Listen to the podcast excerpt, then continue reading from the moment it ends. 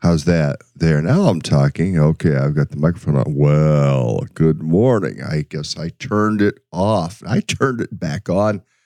Uh, too many buttons and too many switches here, but now you're hearing me. And if I pay attention to the little bar in front of me, the, the sound meter bar, it tells me that I'm on. But now, now you can hear me. Anyway, um, so good seeing Melody out yesterday and uh, surprising. It was just one week ago you had your surgery, and you were already out uh, and about yesterday. So uh, we're uh, so thankful. Just don't overdo it, girl. Okay, don't don't get crazy and overdo. Don't go out and start raking out the yard or something like that. Just take it easy. So Claire talking about. Uh, uh, the Bible study. It was good. We need more prayers, though, so more people come you know, be like Jesus. Maybe you start with uh, a smaller group of people and you really disciple those people. Uh, win win converts that you make into disciples who will disciple others, who will bring others, and uh, that's something that uh, you can uh, you can certainly think about. And to make it an evangelistic Bible study, if you have people who aren't Christians or you're not sure about, to make it evangelistic in nature, there is a very, very good evangelistic study out there called uh, the Alpha course. Now, eh, when it gets to the the uh, the area of the Holy Spirit, it's a little bit more open than than maybe uh, some people would be comfortable with. I, am comfortable with it, um, but it, it's it's designed to answer people's questions about the Christian faith. So it might be something that uh, uh, you would consider as as another course. Um, although I think you started out looking at uh, answers in Genesis material, starting in the beginning is a good place to start. Um, absolutely is. Now, sometimes some of those studies pre-assume some Christian knowledge, uh, and although this one is is probably a good one as well. So, uh, and how you market it, uh, we, marketing it, it, can never be it can be everything from a phone call uh, to a postcard to an email to I mean there's there's all those different things. I'm not talking like a marketing campaign with a billboard with Claire's face on a billboard saying come to my Bible study uh, type of thing. So uh, um but just how you get the word out about it and how you get other people sharing the word about it. We are excited about that. I mean, I, I would be excited to see a Filipino church plant uh, here. I, I, would, and I would come alongside and, and help work with that. It'd be great if Rassi Chapel to start a Filipino church plant. Think about that. And uh, so, uh, you know, and, and, what would that look like and, and how would that take shape and whatnot? So, uh, and to think about the strategy that Jesus followed, Jesus had a strategy. Uh, next fall, we are going to, uh, one way or the other, host a strategy Saturday to, to learn Jesus' strategy. We tend to read the Gospels and not always necessarily see the overall strategy that Jesus had, but there is a strategy there, and it doesn't it isn't listed. It doesn't have heading. It says here's the strategy. But as you study the Gospels, you begin to understand the strategy of, how he worked. So I just want to encourage you to, to think about those things. We are going to get into the book of Acts. Uh, it just seemed to make sense to me. We just finished up coming through the uh, through the Gospels, through the life of Christ, and we left off uh, with him ascending. Uh, we, we left off considering the resurrection and then him ascending, and we'll pick back up on that again here in the book of Acts this morning. So, Acts chapter 1, let me get us there. In my former book, Theophilus, uh, I wrote about all that Jesus began to do and to say. Now, now the uh, the former book. What is the former book? You all know what the former book is, right? Uh, I, I'm I'm I'm quite sure that you understand that he's talking about the gospel. Uh, in fact, the name Theophilus is only mentioned two place two places in the Bible. It's in Acts one, and it is in uh, Luke chapter one, uh, where he says to this man. In fact, let me take you back there, Luke chapter one. Uh, and here it is. It says, Many have undertaken a drop on account of the things that have been fulfilled among us just as they were handed down to us by those uh, by those who from the first were eyewitnesses and servants of the word. Therefore, since I myself have carefully investigated everything from the beginning, it seemed good also to me to write an orderly account for you, O most excellent Theophilus, uh, so that you may know the certainty of the things you have been taught. So we know that Theophilus has been taught by other people, and uh, we know Luke uh, is he he is a researcher. He is a scholar. He is um, a, medical doctor. So the idea of him investigating things, he is investigating from a vantage point of uh, of being.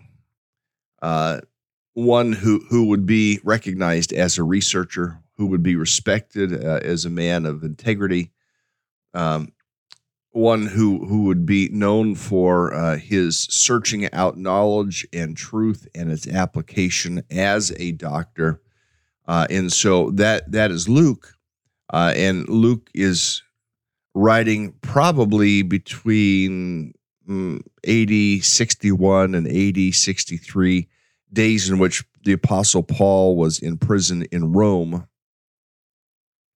Uh, but he's writing to Theophilus and he's writing this account. He's trying to understand. Uh, he, he, this idea where he says in Luke, I have carefully investigated everything. I mean, he's one that if if the facts bore out that Jesus wasn't who people said he was, that's what he would have reported. But the facts don't bear that out. The facts bore out that Jesus was everything that he said he was, everything he was purported to be. And so people could have confidence in following after Jesus. So, Luke chapter 1, talking about Theophilus, uh, Acts chapter 1, verse 1, speaking about Theophilus and uh, Theophilus. Now, now, who was Theophilus? The meaning of the word, actually, there's a meaning to this word. And what uh, what it means is friend of God or one loved by God. So this person was named one who uh, is loved by God or who is a friend of God. What a great name. Uh, so, Theo, Philos. Theo is God. Philos, or Philos, you might say, like Philadelphia, Philos, uh, is uh, a, a, word for love. So you put the two together, uh, loved by God. Uh, and, and, the most common theory about who this person was is that he was a person of high social standing. He was a friend of God. Uh, uh, and the way that he is addressed in Luke as most excellent uh, indicates that perhaps uh, he was a Roman citizen, probably one who had official um, importance. it was a title of respect and dignity. Uh, and with Luke writing to him, uh, he says this in Luke chapter 1. He says, So that you may know the certainty of the things you've been taught. Gives the impression that Theophilus is probably uh, a Roman Gentile uh, with whom Luke uh, has studied about Christianity. Uh, Luke wants to prove to Theophilus that what he has learned about Jesus is, in fact, true. Uh, Luke even includes Old Testament prophecies uh, about the Messiah. Uh, it says, in beginning at Moses and all the prophets, he expounded uh, unto them in all the scriptures the things concerning himself. That's Luke chapter 24, verse 27 himself being not Luke, but this is when Jesus was talking to those disciples uh, on the road to Emmaus. Now, the introduction of the book of Acts here, Luke tells Theophilus that this is the second that this is the second volume, and it's a continuation of history he wrote about in the book of Luke. Uh, Luke continues the narrative detailing the growth of the early Christian church after Jesus returned to heaven. Again, wanting to show G- Theophilus the reality of Jesus, the truth of his death, of his resurrection.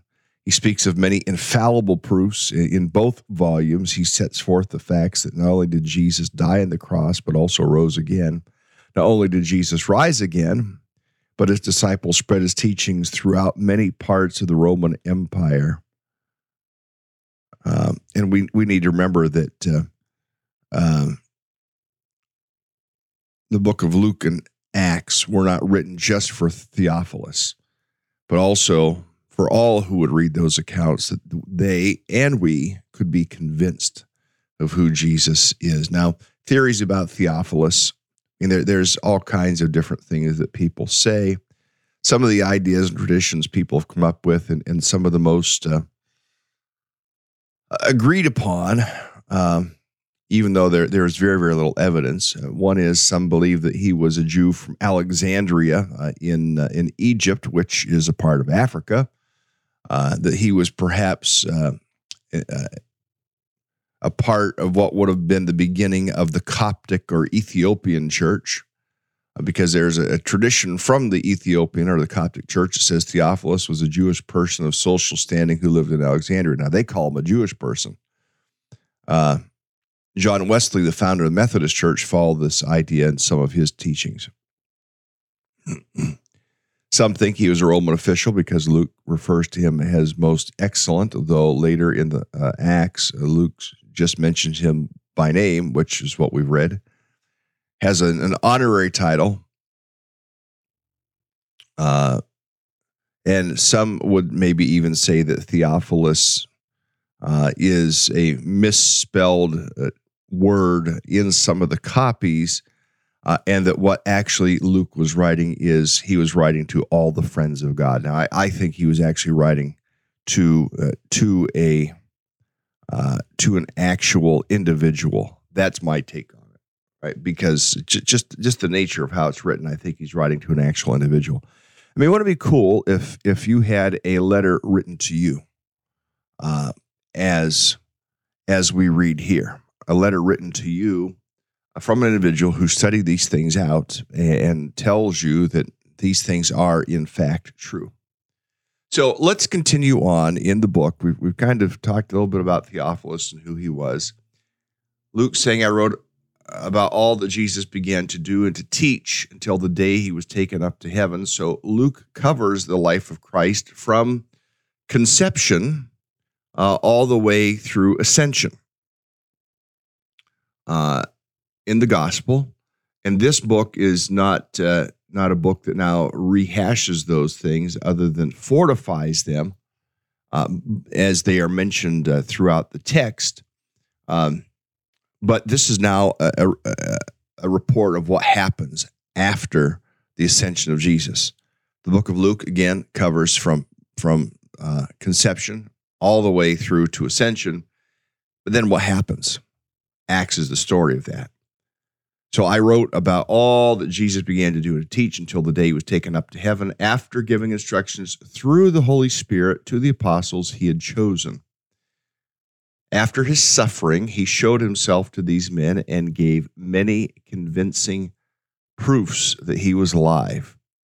He appeared to them over a period of 40 days and spoke about the kingdom of God. Now, while Luke says, and while this translation says, men, he showed himself to these men, we we read back in the gospel accounts plural how jesus appeared to the women as well. Um, but it was the apostles recognized as those leaders. And uh, to whom this responsibility of the establishment of the gospel all around the globe has been given. Uh, and so he he speaks of those apostles Verse 3, as we've just read, after suffering, he showed himself to these men and gave many convincing proofs that he was alive. We've just covered all that. We're not going to rehash that. That was stuff that we looked at uh, in in the conclusion to uh, lessons from the life of Christ. Now we're lessons from the book of Acts.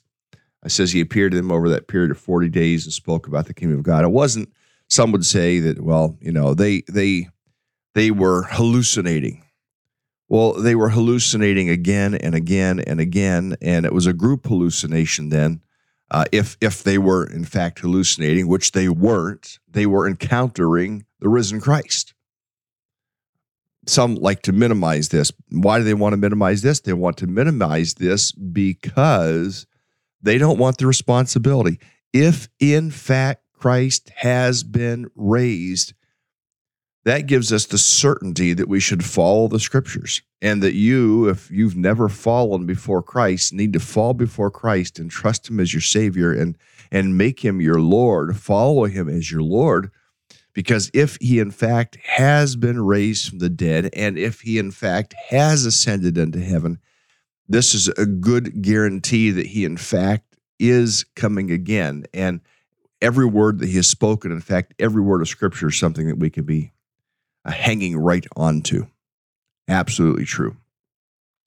Luke continues a little bit further. He says, uh, um, on one occasion, verse 4, while he was eating with them, he gave them this command. I mean, the fact that they, they encountered him eating with them. This could be the, the John uh, 21 uh, eating fish uh, on the beach with the disciples uh, that you read about. We believe there were different occasions where they're eating fish. I mean, fishing was one of the uh, was the livelihood of Peter, something to which he likely returned, um, at least for food. So, verse four: On one occasion, while I was eating with them, he gave him this command: "Do not leave Jerusalem, but wait for the gift my Father promised, which you've heard me speak about." For John baptized with water, but in a few days you will be baptized with the Holy Spirit. Words right here in the book of Acts that some people don't like to talk about. The gift. What is the gift?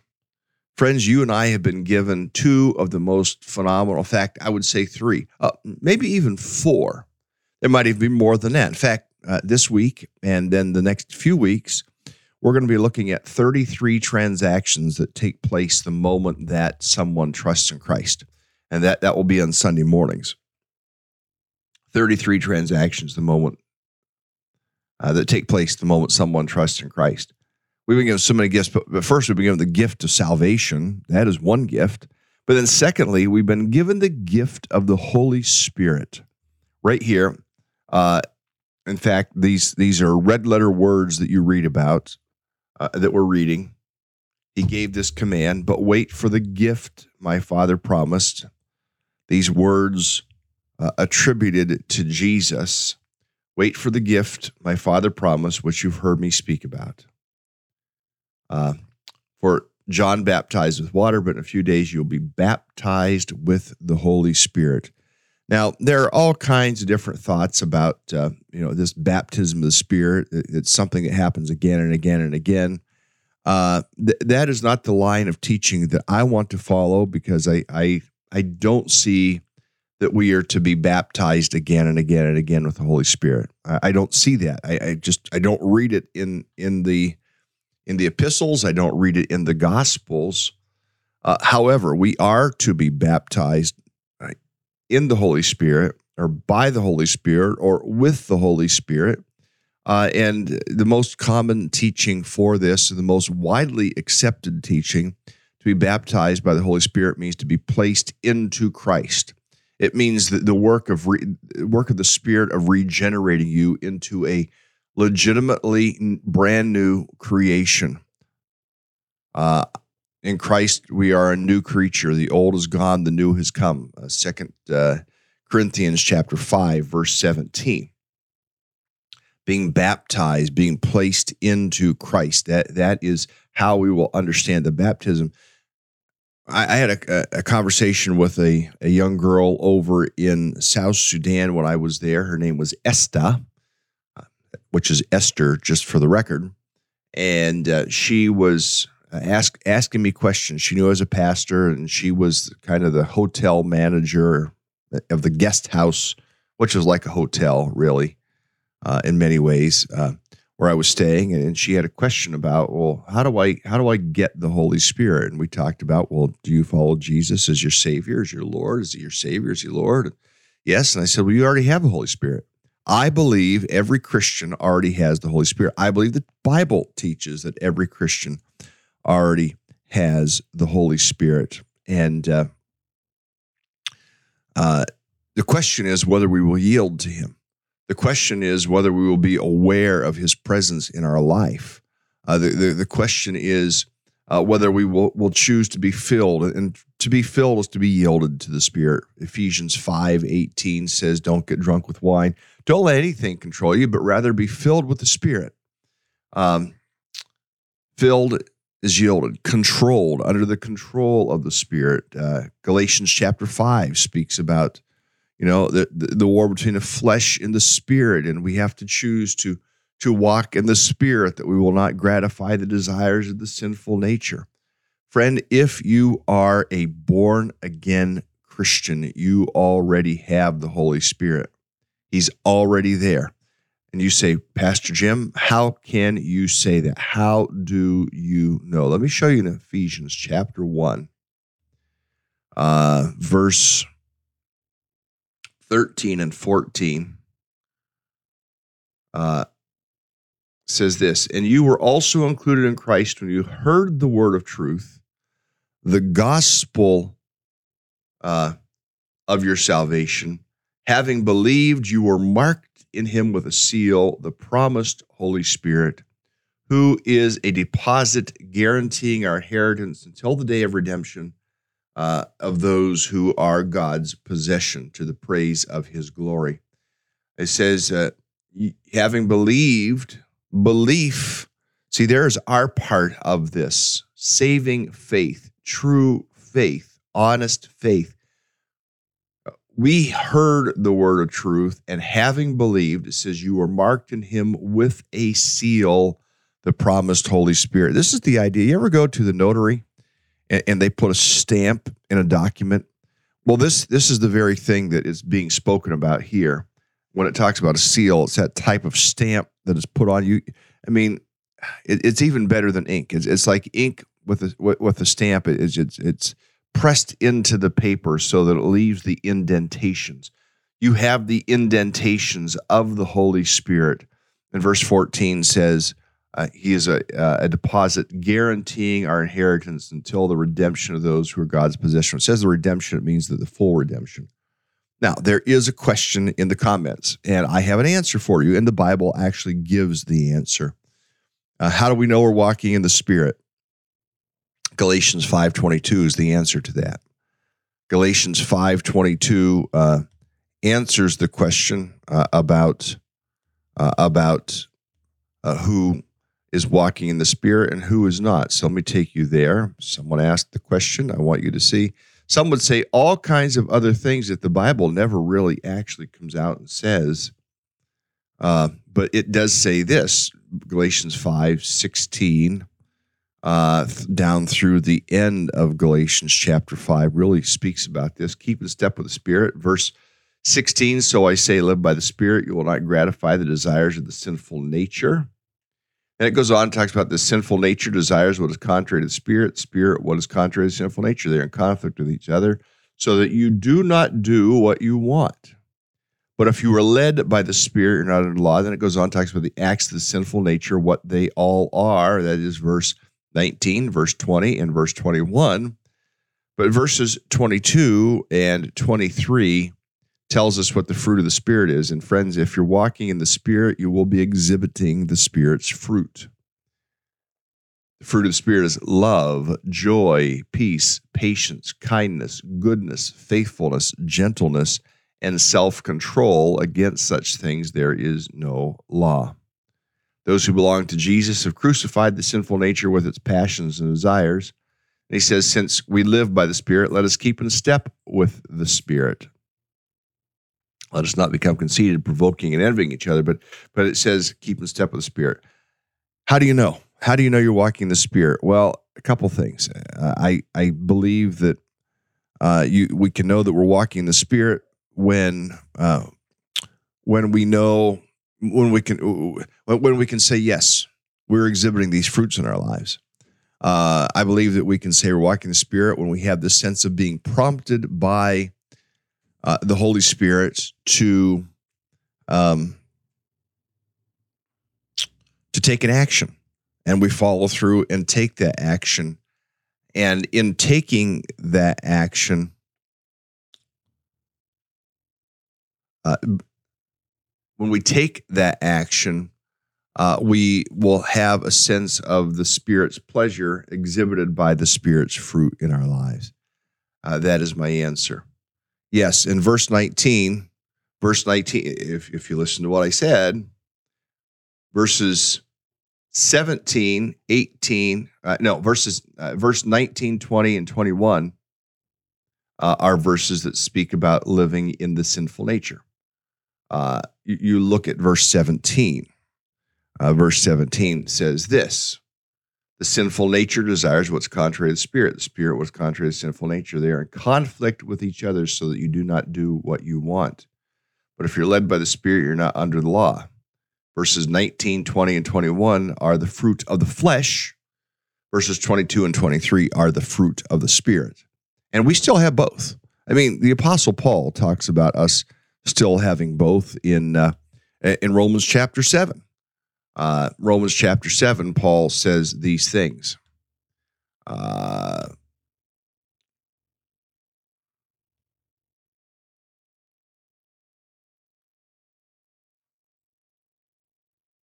I, am going to get out verse 8. I, we don't have time to cover all these verses, but sin, seizing the opportunity afforded by the commandment, produced in me every kind of, let me put this up so you can see it, every kind of covet, covetous desire, for apart from the law, sin is dead. Once I was alive apart from the law, but when the commandment came, sin sprang to life and I died. I found that the very commandment that was intended to bring life actually brought death. For sin, seizing the opportunity afforded by the commandment, deceived me and through the commandment put me to death. I mean, the law helps us understand our need of Christ. That, that's what Paul is saying here. So then, the law is holy, the commandment is holy, righteous, and good that which is good then become death to me? By no means, but in order that sin might be recognized as sin, it produced death in me through what was good, so that through the commandment, sin might be utterly sinful. Verse 15 I do not understand what I do, for what I for what I want to do, I do not do, but what I hate to do.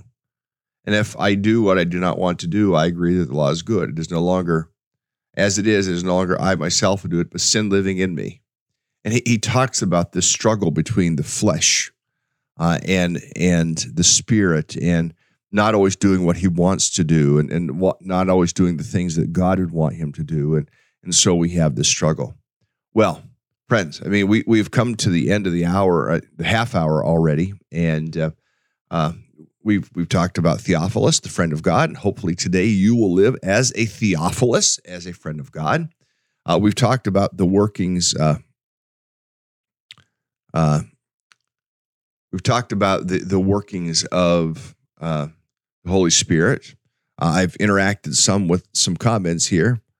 Um, and uh, one one last comment that, that is here that I just want to interact with just ever so briefly uh, is, is, the comment uh, there is no repentance. They are not true believers the, question would be, what does true repentance look like? That that's the question. And uh, you know, does it have to be falling down to your face before God and weeping and tears and gnashing of teeth? Uh, is that is that what true repentance looks like? So th- that's where it can get a little tricky. What does true repentance look like? And I don't dis- I, I, I don't disagree. I, I agree. There'll be repentance. There's turning from self, turning to God. That is repentance. And and uh, that will be a part of, of the sal- salvation, the salvific experience uh, of, of turning to Christ is, is, that form of repentance. Well, friends, today I want to encourage you with two things. First, live as a friend of God. Uh, secondly, live in the Spirit of God. Uh, we've received the gift that He has given us. In fact, I never finished out the gifts. We, the gift of the Holy Spirit, the gift of, of uh, of salvation, the gift of the Word of God, the gift of the family of God. He has given us so much. And there are so very many good reasons to continue following after Him. Lord, help us today to live as a friend of God. Help us to live life in step with the Spirit. That we might experience and demonstrate the Spirit's fruit in our lives, pointing others to Jesus. Be glorified in us and through us. In Jesus' name. Amen. Friends, have a great day. We will see you again tomorrow.